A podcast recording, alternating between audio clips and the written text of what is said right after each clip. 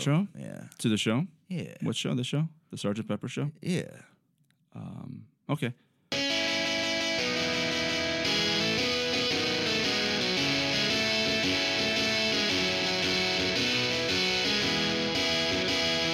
Uh, whether you're sitting down or standing up or doing the dishes, it's time for the Sergeant Pepper's Lonely Hearts Club Band Good Time podcast, the only podcast in the world today and tomorrow that signifies, biographies, identifies And Sigmund Freudifies all the figures on, the, the, cover 1967 cover. of the Beatles. Sergeant Sergeant Pepper's Lonely, Lonely. Club Hearts Band. Band. Today's episode, we're going to talk about the impeccable Tony Curtis Tony Curtis. And Wallace Berman. Tell me about Tony Curtis. Tony Curtis is a fun one because Some Like It Hot is one of my favorite comedy movies that I've only ever seen once, but remember really well.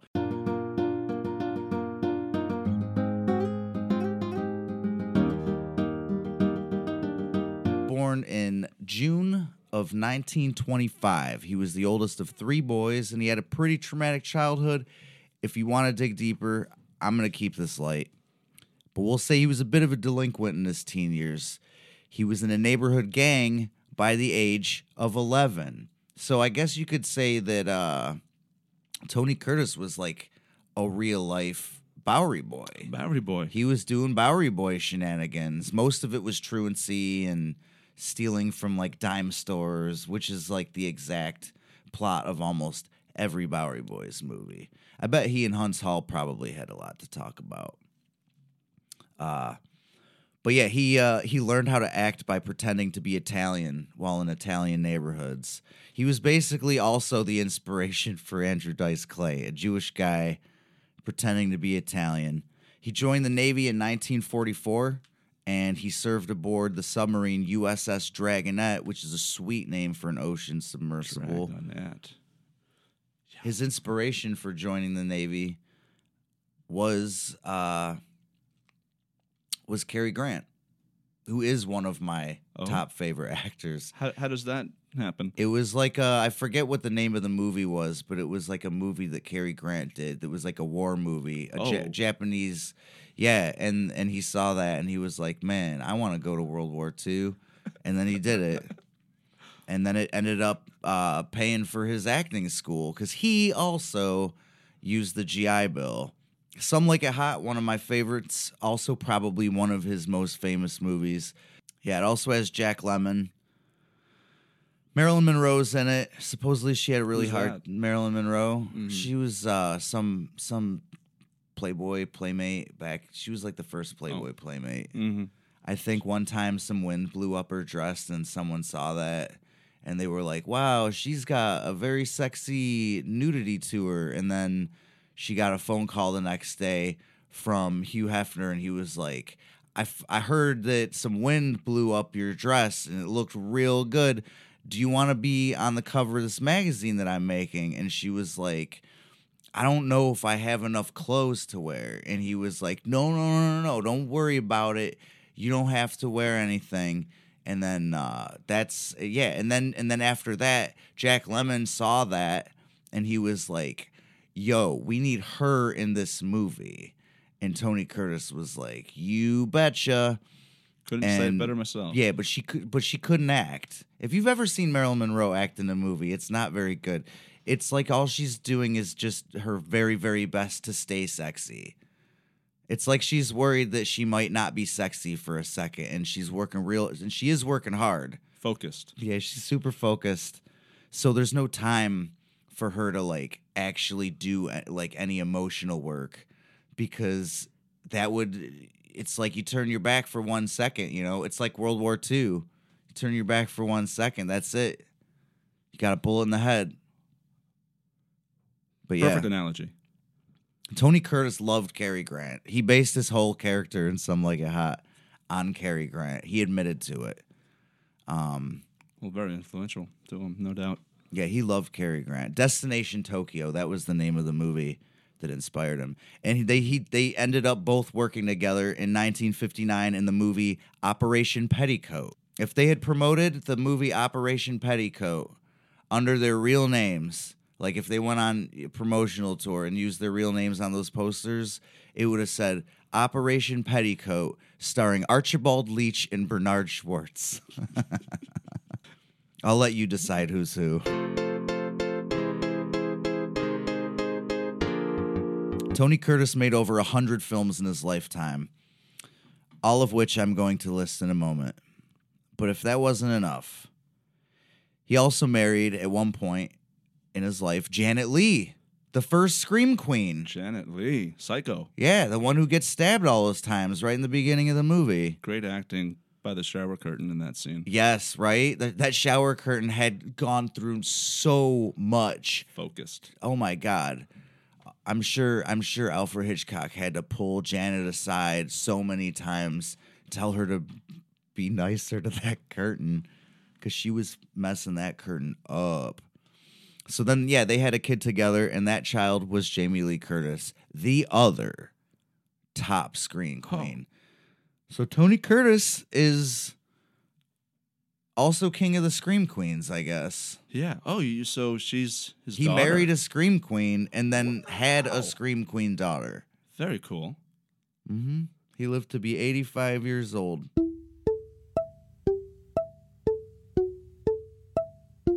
We got Wallace Berman. Okay. Wallace Berman, uh, American.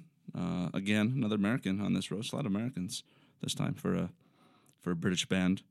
Uh, born in uh, 1926, uh, he uh, made collages, which not unto like they want this cover to be. Right. I was just gonna say. I think it's uh, there to support that theory. Like, oh, and he probably did it, or he helped. Um, but he is sort of the first guy to make like a zine in a way. He would have this zine that was called Semina, which is like seminar without an R, and it wouldn't feature poetry and um, short stories, essays, uh, pictures. Wait, I thought you had to be a lady to make a zine. I Is that- thought is that, is that a zines- requisite? I thought zines were a thing that ladies made. That they would cut out of magazine pictures and then take selfies with their friends and write diary entries and then they would photocopy them. I thought that's what Oh. zines were. I always thought zines were like small magazines. Anyone like can make one? periodicals. Yeah. Oh, that's cool. Yeah, like a like a chat book or something. Yeah. Not to be confused with a Chat GPT book. So he was the first person to make zines. In essence, I mean that's kind of what I felt these looked like. Uh, nowhere says that, but I'm saying it. Debbie Harry was the first rapper to get in the Billboard 100 from Blondie. So No, I believe it. got it. Uh, yeah, so like from the 1950s and 60s, around you know, um, like the time of Dion and such. Um, some people that wrote in it were like Bukowski and Burroughs. Um, Burroughs, who we'll be talking about. Did we talk about him already? I'm, I'm It's all blur. Yeah, I know. Remember that other episode? I don't. Either. No. no. Uh, um, the um, what's it say here? Oh yeah. Um, for whether it's interesting or not, I started as a um, working in a furniture factory. That's where he liked to start putting things together. That's where he liked doing his art. Uh, so, um, Kind of like a Jack White type.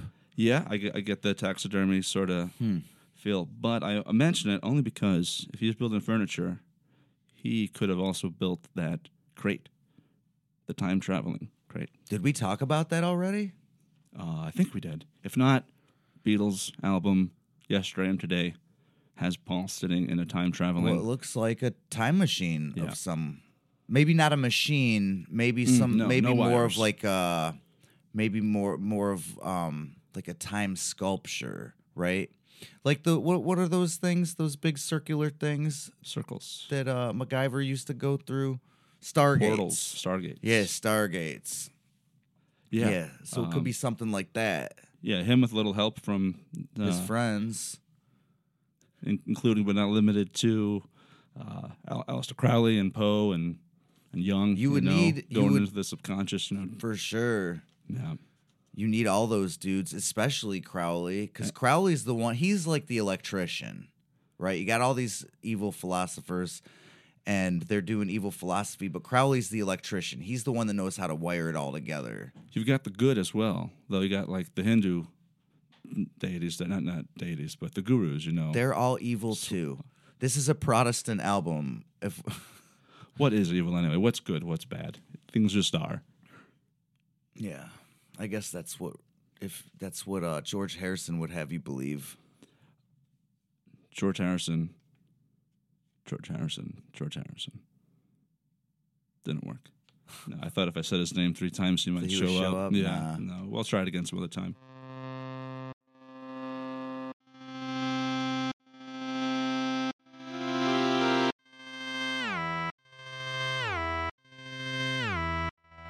He always said he was going to die when he was 50, and he did.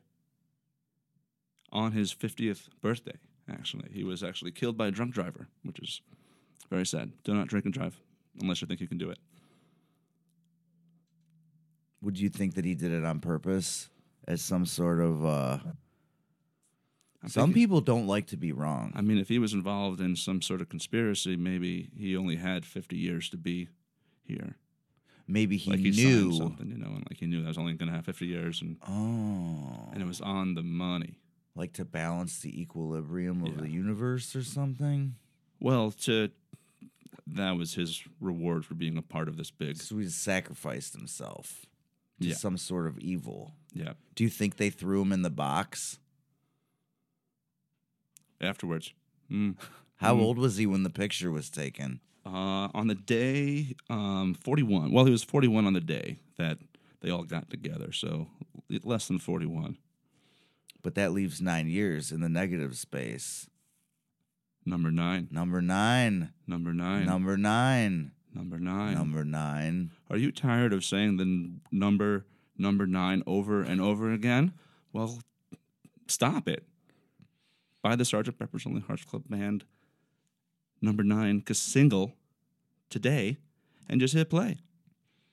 You can stop your incantations and let your stereo do it for you.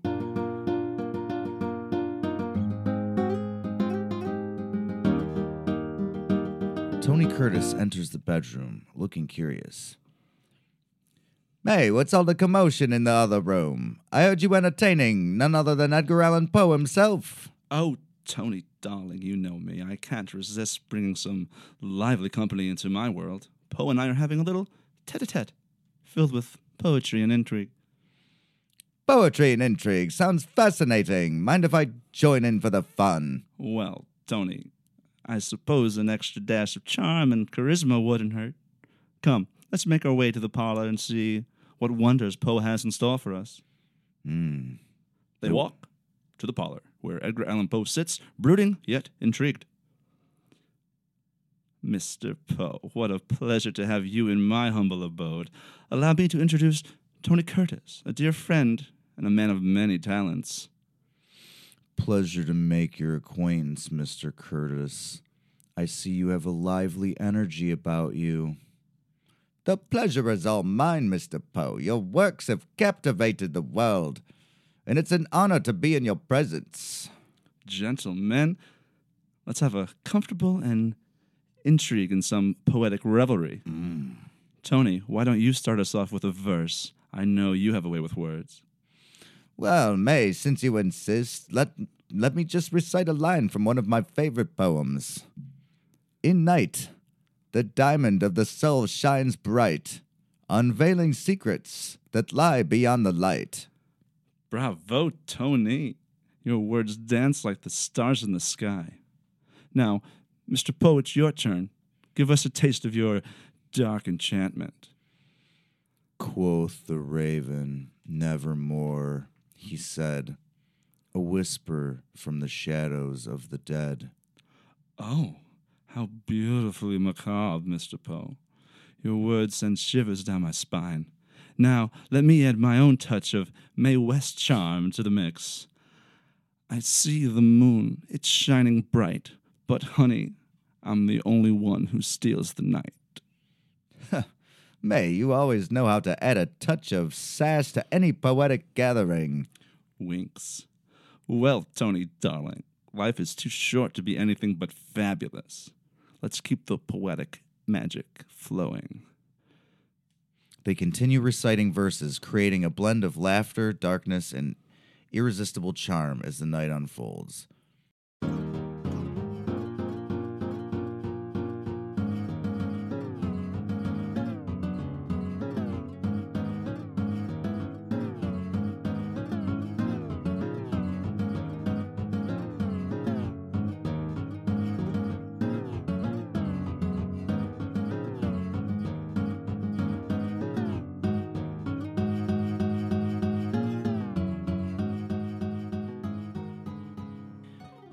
Do you think uh, would be Tony Curtis today?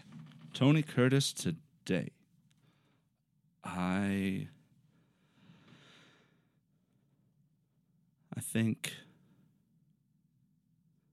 Don Draper. Who? The uh, Jon Hamm. Jon Hamm, yes. John excuse me. That's good. Who uh who who else would there be? Tony Curtis was handsome, but he was Jewish. Not Buddy was Jewish. I meant he was handsome and Jewish, but he looked like he was Italian. That was the whole thing. Is he was kind of doing this rat packy thing, you know? Mhm. He looked like he'd be one of Sinatra's boys. Which he could have been. Sammy Davis Jr. was Jewish. Adam Sandler. Not as handsome, but not handsome enough. Andrew Dice Clay. Very handsome. Love the ladies. Or pretends to. But he's a comedian, though. Why can't we just find a scumbag that's not a comedian? Who's a scumbag that's not a comedian? an actor, though. Mark Wahlberg. Okay, I see where you're going. Mark Wahlberg was in a gang. Uh huh. He was a tough kid. Yeah. Yeah. He was a troublemaker. Marky Mark. Uh huh. Turned his life around, started doing buddy comedies There it is. with Will Ferrell. Yeah. Imagine Will Ferrell and Mark Wahlberg and Some Like It Hot.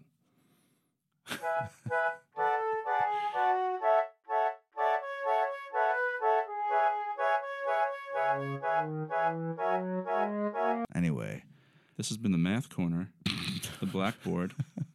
Which there's no blackboard in here, but uh, there is a lovely black soundproofing thing. yeah, that I, that enhances Here. the serial killery vibe. Have we said where we were? Body horror. Yeah, Golden Ox Studios. Golden Ox Studio here in fantastic. Every you know, every Tremont, time I come here, I feel great. Yeah. I feel like I'm about to get murdered, but I know I'm not going to. It's like being on a roller coaster. You know you're safe, even though you don't feel safe. There's mystique and intrigue. It's kind of like being in the in the like the, the black the black uh, lodge in Twin Peaks too. I kind of get that feel. Oh yeah, there's little people all over the place. yeah, and like statues missing limbs. I feel bad that we're ignoring them.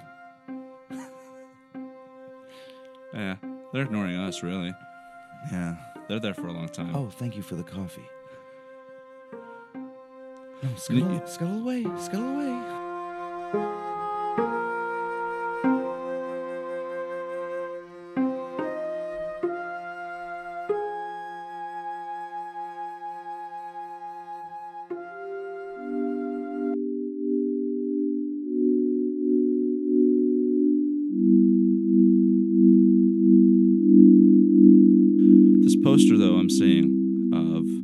Sergeant Pepper, but instead of his face, it's just a QR code That would be that goes to our link tree. that would be awesome. Can Sergeant we do Pepper that? wants you. Oh, we can do that. We did do that. Did we do that yet? I don't know. Did we? Tune in next week and find out. Thanks for listening. Yeah. Is that the end? I don't know. Did we do it all? Did we? We replaced them? Yeah. Uh, next week, we're going to be talking about a comic, Tommy Handley. Tommy Handley. Tommy Handley. And, you guessed it, Marilyn Monroe. Marilyn Monroe.